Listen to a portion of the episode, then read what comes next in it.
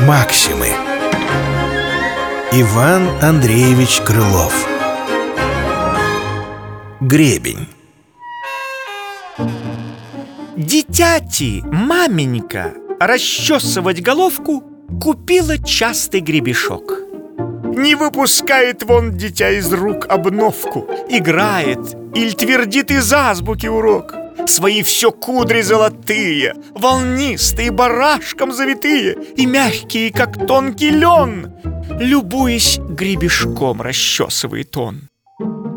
И что за гребешок? Не только не теребит, нигде он даже не зацепит. Так плавен, гладок в волосах. Нет гребню и цены у мальчика в глазах. Случись, однако же, что гребень затерялся. Зарезвился мой мальчик, заигрался, всклокочил волосы копной. Лишь няня к волосам, дитя подымет твой. Где гребень мой? И гребень отыскался.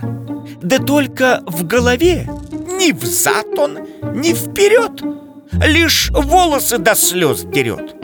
«Какой ты злой, гребнишка!» — кричит мальчишка.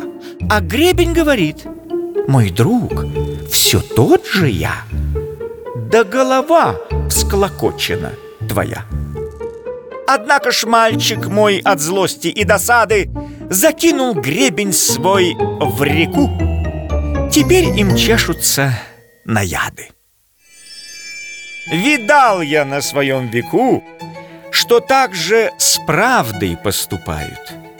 Поколе совесть в нас чиста, то правда нам мила, и правда нам свята, ее и слушают, и принимают. Но только стал кривить душей, то правду дали от ушей.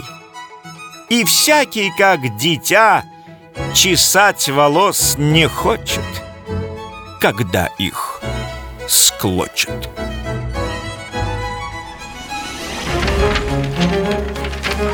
Максимы. Иван Андреевич Крылов. Гребень. Читал Алексей Шулин